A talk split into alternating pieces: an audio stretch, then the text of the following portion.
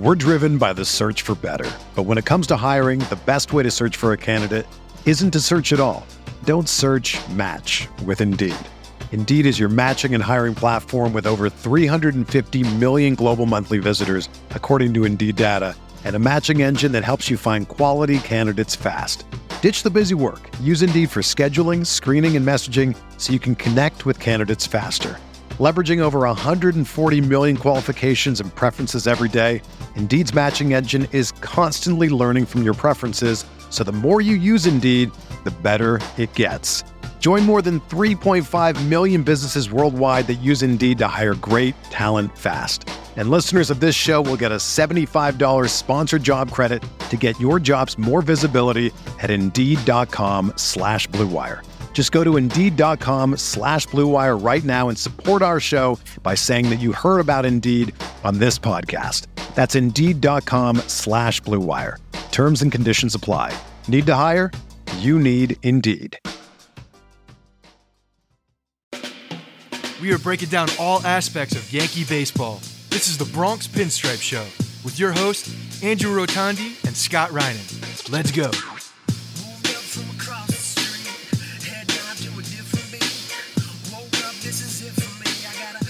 Right, guys, welcome back to Bronx Pinstripe Show. Very excited to bring on the show, Mr. Sweeny Murti. Uh, Sweeny, we've we've uh, we've had you on the show before. It's been a little bit, so glad you're glad you're back. I hope all is well. But um, if you guys are not familiar with Sweeny and you've been living under a rock, which I know all of you haven't, uh, he, has been he's been covering the team from WFAN for for practically my entire life. So uh, Sweeny, welcome here, man. I really do appreciate you being here. And if you guys want to follow him on Twitter, he's at Yankees WFAN. Welcome back. Thanks. Yeah, thanks for having me, Scott. Appreciate it. So obviously, we have ourselves a ball team now. We have we have a we have a club that's been a lot of fun to watch so far this year. I, I know it's only May 12th uh, today as we record. But you know, just a feeling inside uh, as a fan watching this team, it's it's very different. It gives me a a lot of hope going into every game. Um, I think over the past few years, the the makeup of this team has has given me uh, you know something to still be desired, and I think Cashman actually did hit on a lot of those elements. Um, but would love to hear your take just on on early success for this team and and and what your what your think that is uh, you know we're attributing to that success. I mean, this is what happens when everything goes right, you know, for the first 30 games. You know, they haven't had major injuries to deal with. Their starting pitching is is held up and been good. They haven't had games where somebody gets knocked out. You know, they had one where Gerrit Cole got knocked out in the second inning. Otherwise, you know, um, it's been pretty much to design with their pitching. And even when they only got in the early going three or four innings from some of their starters, that wasn't a bad thing because they had the pitching to cover it. They have the bullpen depth to cover it. In fact, most games, if the starter gives them only four or five innings, that's fine because they have the bullpen coverage to get through that. Uh, some have been surprises, and now that they have a, uh, the roster has been cut down a little bit, a little less room for error like that. But they pitched fantastic. They've gotten bounce back years from the guys that they had hoped, uh, expected to. Uh, guys like you know DJ LeMahieu is healthy again. Uh, Gleyber Torres is hitting again. Uh, you know, overall numbers aren't great, you know, but he's produced in some big spots. And I think when you talk about the feel Scott. I think the thing that happened, you know, look at just in the last week where the Yankees had a bunch of games where they only, you know, they were no hit through five innings a couple of times. Um, they only had like three, four, five hits in several of these games. A year ago, they probably go 0 and 4, 0 and 5 in those games. This year, they're hanging in because, as we talked about, pitching, health, all that stuff. Um, and they've gotten some big hits to late in the game. Now, these are also games they played at home, so it helps when you get last at bat right? That's that's really home field advantage. So play those games on the road, maybe plays out differently. The way you use your bullpen is a little bit different, um, and you don't get that last swing. So you know, timing, good luck, good fortune, good luck. You know, when you go 22 and 8, a lot of things have to go your way, not just play great. And I think that's what you're seeing right now. Yeah, definitely. And I think that obviously in baseball, luck is a big part of this, or timing is a big part of this, and just putting all the things together. Uh, you know, luck in timing, I should say. You're you're yeah. preparing to get to a particular point. But even when they were in Toronto, you know, they they a lot of those games you see them last year, year before that, they're losing those games. They're not they're not fighting back in those in these games, and they're winning. You know, even on the road with that with that winning streak. Um, but just like speaking to the makeup of this and the Cashman moves, you know, something that that we've been pining for for a while now is just like let's just change up the what the lineup looks like. Can we get a little bit of a different feel, you know, one through nine, and and more balance in this lineup? And I'm not necessarily talking about lefty righty balance, but just approach balance. And it, it definitely seemed as if Cashman in in unorthodox ways, which you know he's been known to do in the past. Give him credit for that. Um, he's really addressed it, and you know one of the metrics that we can talk about here uh, from this team early on is that they are home run dependent. But my eye test didn't say that to me, right? Like when we're right. watching these games, I'm not feeling that. So just curious, uh, like the makeup of it, if you could speak to that and, and what your thoughts are um, from being this close to the team. Yeah, I, I, think a lot of it actually, you know, when you, I don't think Brian Cashman is ignorant to the uh, thoughts, desires, and basic ideas of what a lineup, uh, you know, could and should look like. It's just that you're not always able to replace every part at once and have an you know unlimited pool of players to pick from you know? Like so when he ends up very right-handed for a couple of years it's because of you know just where those positions popped up and what options became available. And he ended up choosing good players regardless of um, some other factors like what side of the plate they hit from as opposed you know uh, as opposed to getting a lesser player because he fit a certain ideal. So and when you do that you end up with um, a lineup and a roster sometimes looks imperfect, and then injuries get in the way, underperformance gets in the way, uh, and then you know the it salary snowballs. structure. Yeah, the salary structure gets in the way. A lot of you're right. It's a snowball effect. So it's not like um, just tearing it all down and starting over again. You kind of have to work with what you got. So, and some of the pieces don't fit very well. You know, Joey Gallo still doesn't fit very well. And I, I, think that's something, you know, the catchers still have not hit really at all. Um, none of these things are holding the Yankees back.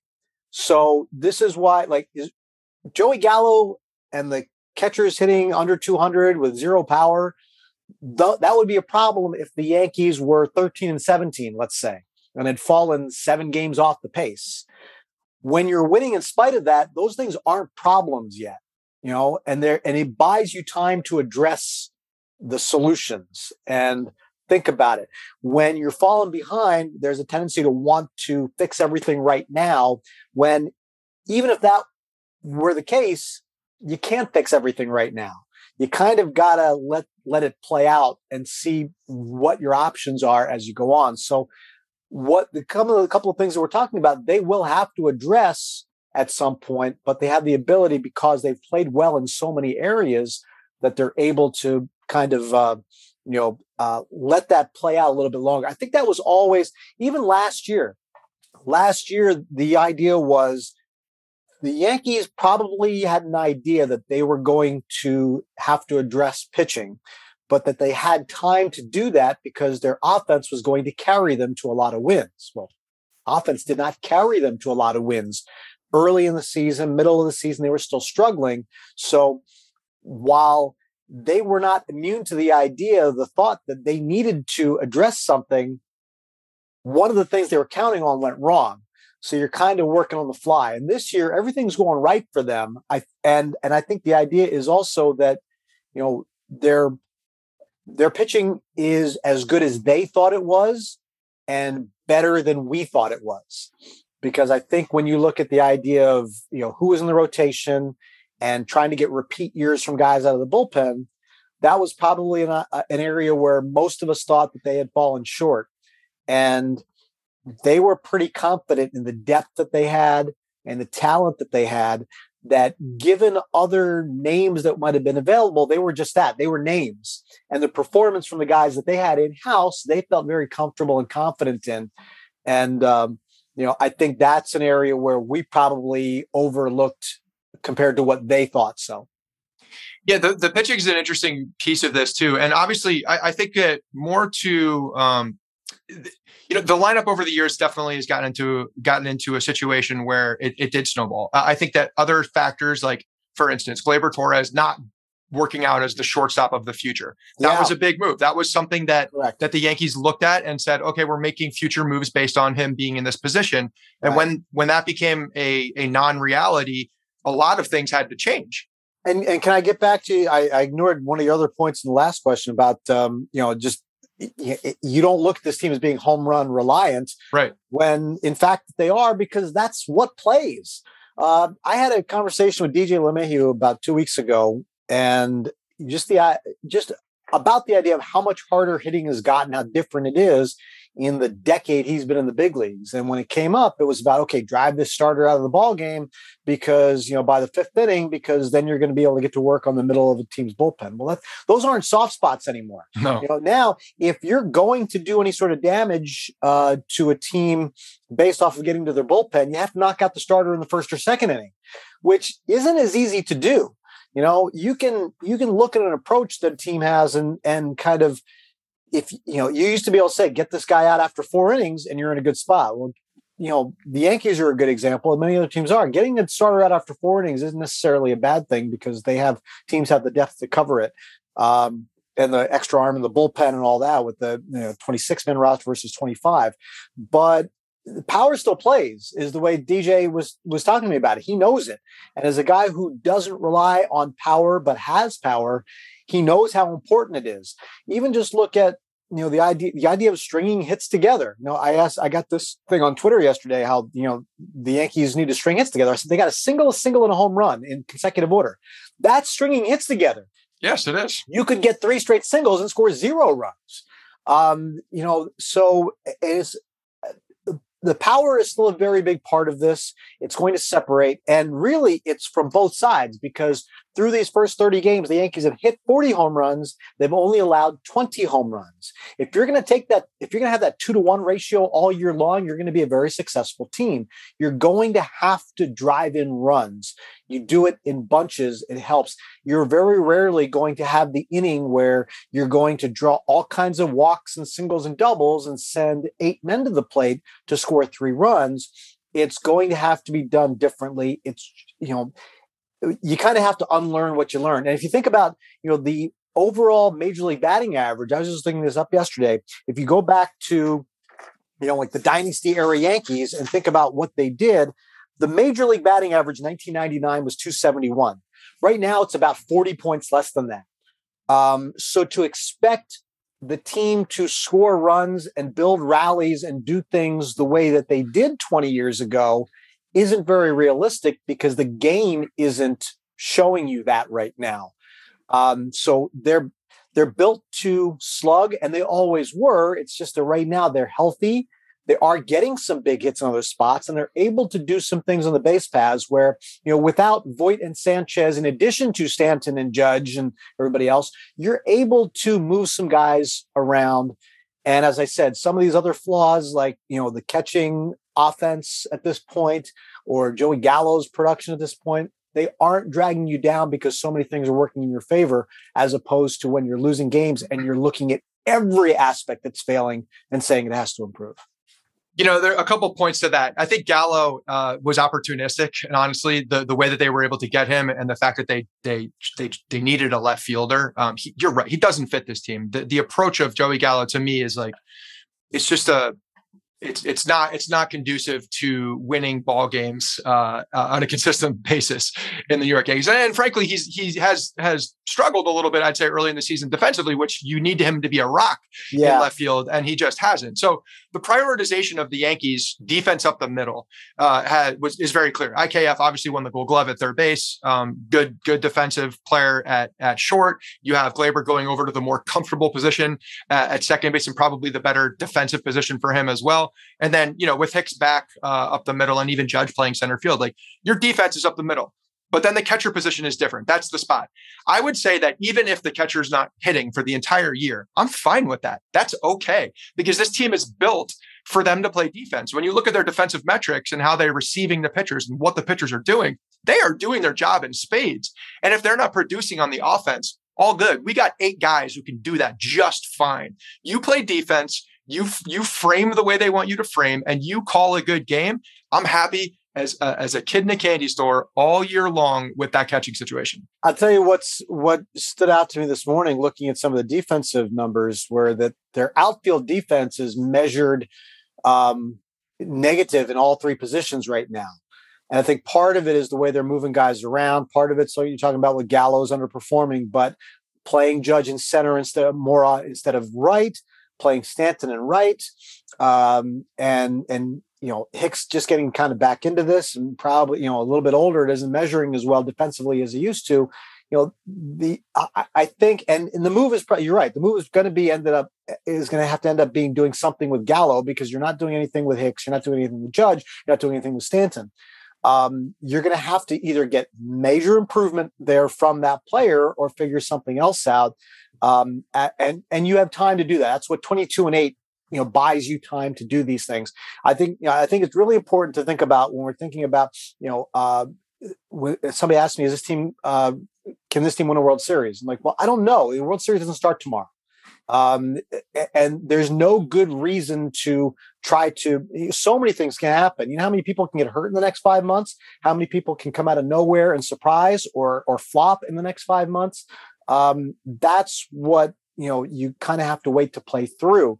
Um, but I was surprised at the just the, the way the numbers look at their outfield defense because that used to be the stronger part of their defense, and now it's the weaker part of their defense. And I think it's something that they're going to have to kind of wait to see how if how it normalizes and how what they can do to address it caveat also i'd say that defensive metrics especially with small sample size in yeah. a year are probably the flimsiest of of of the sure. of the analytics uh, there. So I, you know, larger sample size. You're right. Moving guys around. I mean, Hicks has been playing a lot of left field, which he hasn't looked completely comfortable over there. Um, I think that we'll we'll see them because I, th- for me, with that, like even with Gallo, like I'm I'm I'm looking at the career. I'm looking at what these guys do. I know they're good defenders. I know yeah. that's an athletic, good defense, true. and that those numbers will probably be true and and, and normalize. Yeah. yeah, very good point. So I mean, you know, but they prioritize the defense and you know, the infield defense was atrocious the last few years. Yes. And you're right. Part of that was, you know, uh, Gleyber not really taking a shortstop the way that the Yankees had hoped. And, you know, you kind of had to give that some runway to see if it was going to improve because you knew the kind of talent that Gleyber Torres was and what you were committing to him, especially in years when you weren't paying him a whole lot. Now, as the you know, as he moves through the salary structure, you you know, it's it's really listen it's the difference team, and, and it's not just unique to the Yankees. When you have players in zero to three service time years, when they're making league minimums before they head into arbitration years, you know, you're going to allow yourself a little more room right there. And then when they start making bigger dollars, you have to start making decisions about where pieces fit. And that's kind of where the Yankees found themselves. Um, and they, you know, and and again, what's available in the open market too. So they may and they made some decisions that were head scratchers with you know the way that they the way they ended up getting Isaiah Kiner-Falefa was having to add Josh Donaldson, right. and um, you know, in fact, he and LeMahieu at third base are again to use your example with the caveat of small sample size, they are phenomenally uh, highly ranked defensively right now, um, the best of any spot on the field for the Yankees, and uh, and that's a little bit of a surprise, but you know, we uh, we had um, uh, Gio Urshela used to pass the eye test, but he didn't pass the metric test. Right now, a lot of things are lining up where you're seeing it both the eye test and metrically on the infield defense. It's all lining up well. You're, you know, there on Wednesday, uh, kind of left out a couple of little muffs uh, similar to the first week of the season that he had. But otherwise, he's been really solid, helping turn the ground balls into outs. You know, the Yankees are, you know, you've seen some double play balls get turned where the Yankees a few years ago were dead last in the majors and turning double plays. And um, and I think you're seeing a lot of positive signs. As I said, there's there's not a lot to complain about when you win 22 out of right. 30, but the things that you can complain about, you have time to address because you won 22 out of 30. Yeah, agreed. You know, I, you mentioned Isaiah Kiner-Falefa, and uh, first of all, I love the guy so far. I mean, he's he's a he's a breath of fresh air. He's the you know the Hawaiian hustle. All of it is just great. I eat it up. I eat it up you know, I think when I'm looking at the the base hits and I see DJ and and IKF in there, uh, moving runners, you know, we're getting more action on the base path. Like I absolutely love it. And I think that's one of the big differences. The power, mm-hmm. like you mentioned, didn't go away. The power is still here, and the power will be here. And as as the weather gets warmer, we're going to see it even even yeah. uh, rear its head even more. I think. But the difference being healthy DJ LeMahieu, biggest bat to, bat to biggest ball, difference. bat Yeah. to ball guy, and can produce in a run, which Boone is very clearly likes him in that five spot so that he can be in a run producing situation um, and make that contact. And then IKF, you're adding another guy in there who, in theory, I know we've been sandwiched uh, of of two really bad slumps with with a really good piece with him, which is surprising to me. But you know, he's another bat to ball guy. He's a guy that hits for average, a guy that gets on base a lot, um, and and can run the base as well. So when you look at those, the makeup of that, you know, that in theory, you're, you're th- these guys are table setters, but they can also make contact and have good at bats uh, with runners on base, and that is such a difference from what we had last year. I think one of the things I'm as as we're talking, I'm thinking about how this lineup. You know, listen, DJ LeMahieu batting leadoff is my favorite spot in the lineup for him, uh, and the most productive. But now I'm starting to think about how it plays out, whether it's DJ LeMahieu leading off versus batting in that five spot, and Aaron Hicks leading off. And I think a lot of it comes back to you know what you're getting really offensively from the eight nine spots in the batting order, and whether that's some combination of Gallo, Kiner-Falefa, and a catcher it's not adding up to a lot. So are you better off batting LeMahieu in the one spot when he's not coming up with run scoring opportunities because the bottom of the order isn't getting on enough? Or are you better off putting Aaron Hicks, a guy who takes walks and is one of the top 10 on base guys, in the top spot, and then letting LeMahieu bat in the middle of the order where he's going to get some more run scoring, run producing opportunities.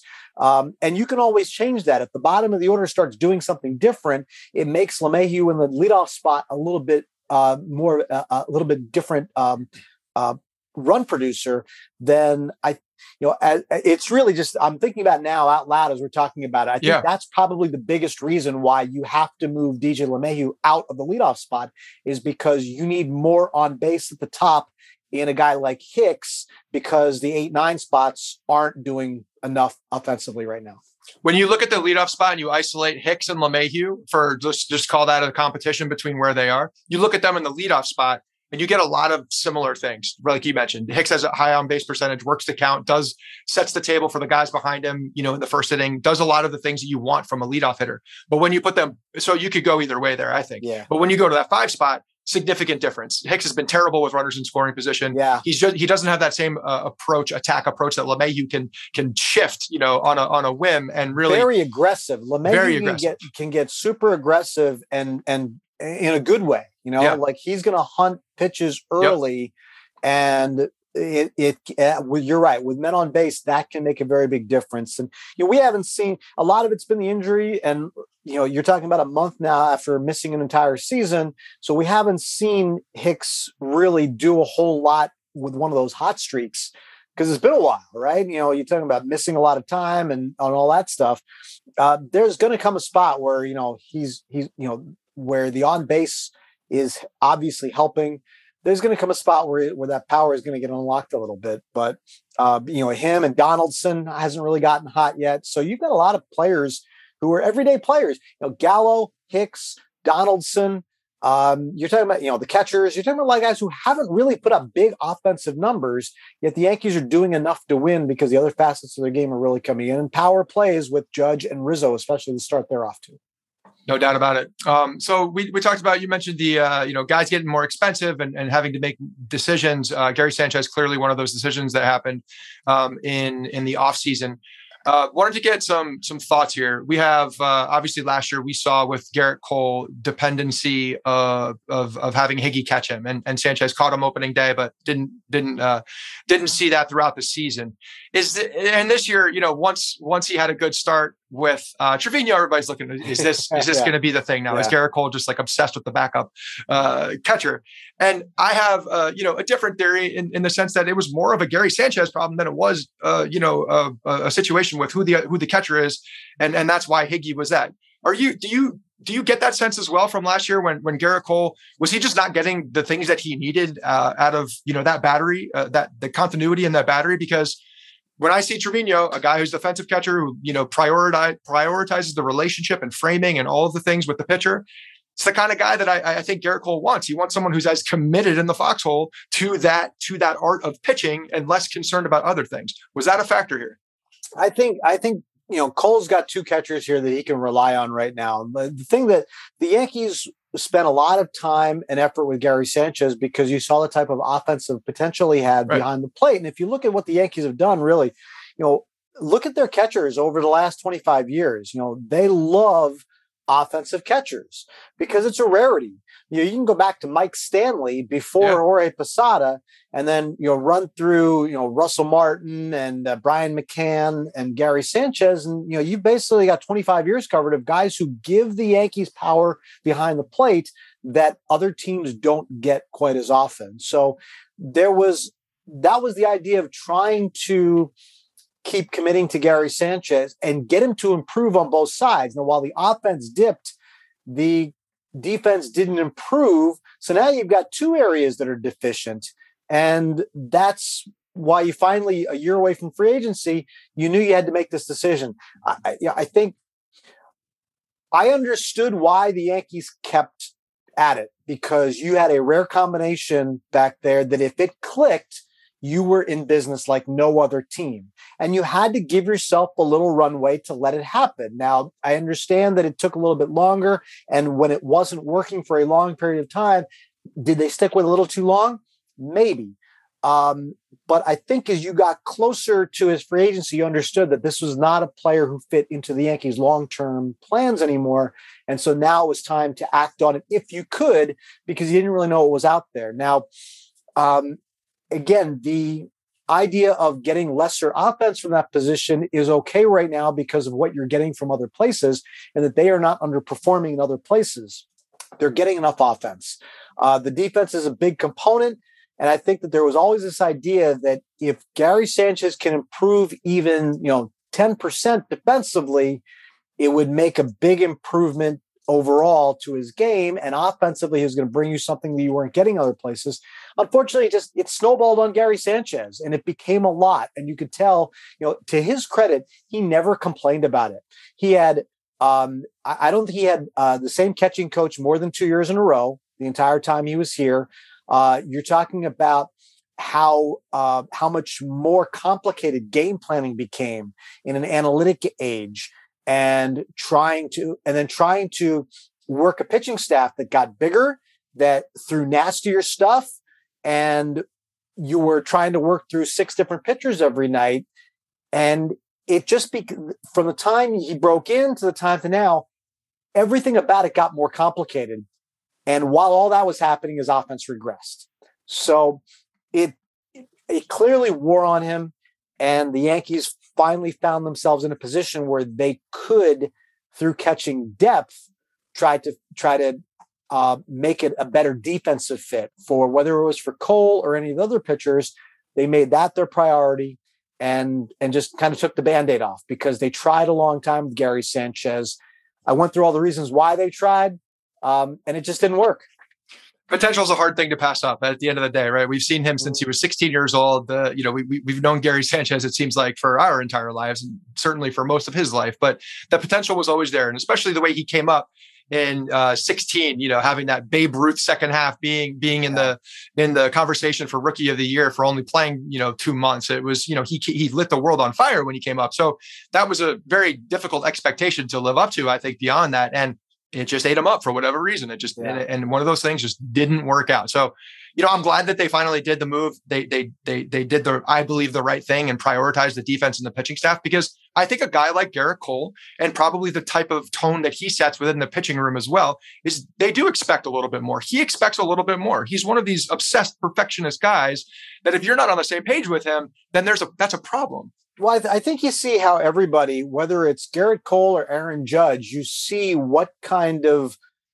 what kind of mentality they have with count leverage. You know, the, yeah. the, the fancy term, right? You, are going to steal a strike somewhere. It makes yeah. a big difference between two one and one two, and whether you're standing in the batter's box or on the pitcher's mound.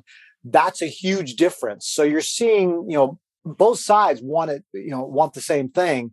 And wh- you know, whether it's Cole and the other pitchers or whether it's Judge and you know and Stanton and the guys who have different strike zones, I think you're you're seeing the exact same thing play out where yeah, the, yeah, they're prioritizing that. And listen, I, I, I, still believe the Yankees are probably, if you look at some of the catching prospects they have in the mind, Austin Wells is one of their top catching prospects, right? And his his big thing is the bat, right? Brian and, McCann 2.0. Yeah, and and you're trying to think of the idea of okay, you know, at some point because this has just been the Yankees' history, they're going to look for more offense, And we listen, we saw spring training. We thought Kyle Higashioka is going to provide that. Um, he's been off to a slow start. His strength is hitting against left-handed pitching. So those are the areas where you're going to find him in games more often, not necessarily matching up with Gerrit Cole because now you have two options to to give to Gerrit Cole, and both should be equally good defensively. So uh, I think you're you're seeing a two catcher model as opposed to a starting catcher and a backup catcher, and you kind of find the platoon advantages, the matchup advantages that will will benefit your team that particular day. We're driven by the search for better, but when it comes to hiring, the best way to search for a candidate isn't to search at all. Don't search. Match with Indeed. Indeed is your matching and hiring platform with over 350 million global monthly visitors, according to Indeed data, and a matching engine that helps you find quality candidates fast. Ditch the busy work. Use Indeed for scheduling, screening, and messaging so you can connect with candidates faster. Leveraging over 140 million qualifications and preferences every day, Indeed's matching engine is constantly learning from your preferences, so the more you use Indeed, the better it gets. Join more than 3.5 million businesses worldwide that use Indeed to hire great talent fast. And listeners of this show will get a $75 sponsored job credit to get your jobs more visibility at Indeed.com slash BlueWire. Just go to Indeed.com slash BlueWire right now and support our show by saying that you heard about Indeed on this podcast. That's Indeed.com slash BlueWire. Terms and conditions apply. Need to hire? You need Indeed.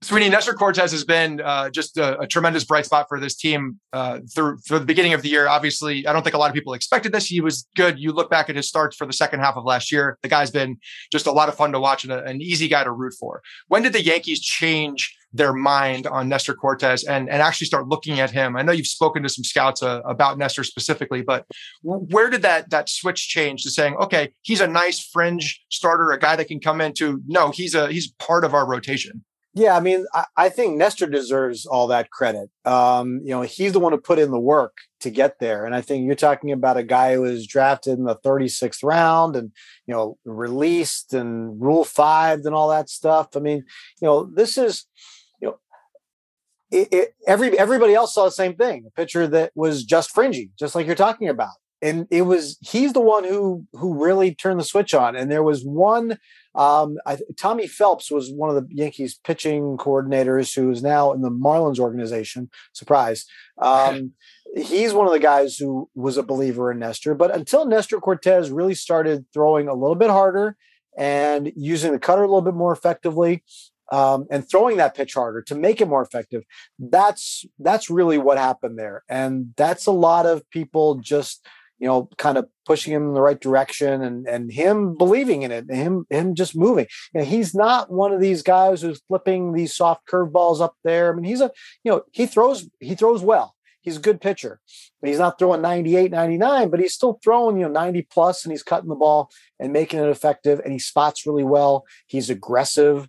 Uh, he's not comfortable, uh, you know, to face. So uh, I, I think he deserves 99% of the credit for making himself into a guy that is in the Yankee rotation and that the Yankees, you know, want to keep in the rotation.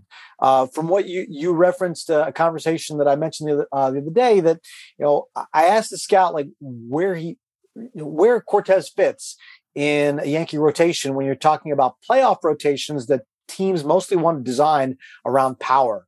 And uh, you know, the scout told me that Cortes is the kind of guy that could disrupt lineups enough where you you know you could put him in between power guys like Cole and Severino and do very well uh, mixing it up in, in a three game spot like that. You know, again, I, I, think we're a long way away from that. You know, game you know game one of the playoffs in the World Series isn't tomorrow, so you kind of have to see how the season plays out with Cortes specifically and see how he holds up under stamina. You know, what's his stuff look like in September compared to April and May? Um, and that goes for everybody too. But with a guy like him, you just want to see like how's he going to get through this season? What's it going to look like? And and how does it match up? You know, you saw the Yankees kind of maneuver around pitching Cortes against the Blue Jays again because of their how heavy right-handed they are. So they avoided him that spot. That's the kind of thing you look for in a postseason too. Like, what's the right matchup for him? Um, so I think you're going to end up um, kind of just seeing how he plays out at the end of the year. And he, he, if it looks a lot like this, you shouldn't be afraid to throw him in a big spot. Because remember, again, you're talking about needing four to five innings before you start rolling out Clay Holmes, Jonathan Loáisiga, Michael King, and everybody else, and get yourself through a game like that. And especially if you get, you know, seven plus out of Cole the night before, it sets you up in that kind of position. So a lot of different factors there that go into what Cortes could look like for the Yankees in a postseason spot.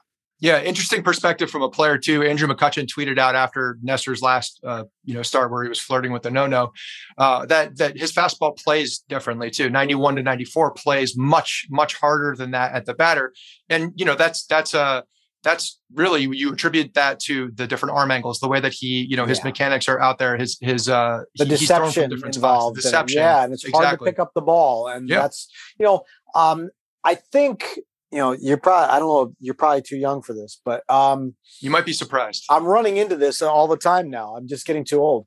Um Sid Fernandez threw probably harder than Nestor Cortes does. I don't know what, you know, how hard Sid threw in the 80s when he was the Mets, but he had this little funky delivery where, yeah. you know, he, he hid the ball well and he kind of shot the ball through a spot that was hard to pick up until it was right on you, especially for left-handers. And I I hesitate to think that that Nestor throws as hard as Fernandez did, but I think there's at least a little similarity in the way that they sling the ball up there that it's hard for batters to pick up. Yeah, that's a that's an interesting comp. I think Sid was a bigger. His lower half, I remember, was just a yeah. He was a, he was a heft, he was a he was a healthy guy. Um, you know when, not to compare not to compare careers or or achievements but like looking stylistically yeah. I, I, look back at one of the guys that i think is the most fun to watch uh, in in my baseball watching career is el duque and you look at el yeah. duque and the amount of different arm angles and you know yep. he wasn't the hardest thrower but he had deception he knew he, he knew how to pitch he could dot a fastball he could dot an off speed pitch I, I, that's that's the type of guy that cortes is really um, turning into it. So if he can have some postseason success like El Duque, then we got something I, great. I think you, you know, yeah, it's a high bar. So we'll see if he gets there. I think the idea is also like when you you see the confidence, right? I mean, mm-hmm. it's all all about confidence. You've seen him a couple of times. As soon as he releases the ball, he's, he's not waiting for the umpire to ring him up. Like he knows that ball is going exactly where he wants it to go, and um and and he's getting a strike out of it. So it's it's kind of it's kind of fun to watch a confident pitcher like that. No doubt about it.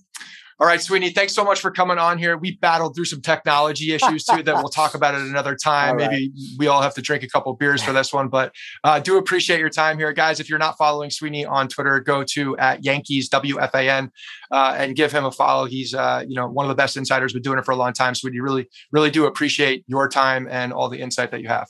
Scott, this is like a pitcher who, you know, gave up a couple of hits, gave up a couple of home runs, maybe walked a few, but somehow managed to get through six innings and only have three runs allowed. You know, quality start, take quality it, start. battle.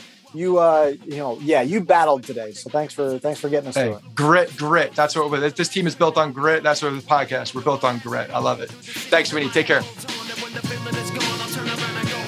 Hey guys, thanks for listening to the Bronx Pinstripe Show. Make sure you find us on iTunes and subscribe so you can get all new episodes directly onto your phone. If you do like the show, we'd love for you to take a minute and give us a five star rating and review in iTunes.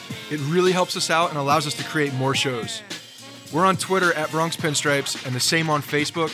You can always find us there talking Yankee baseball. Thanks again, guys, for your support. Really appreciate it, and go Yankees.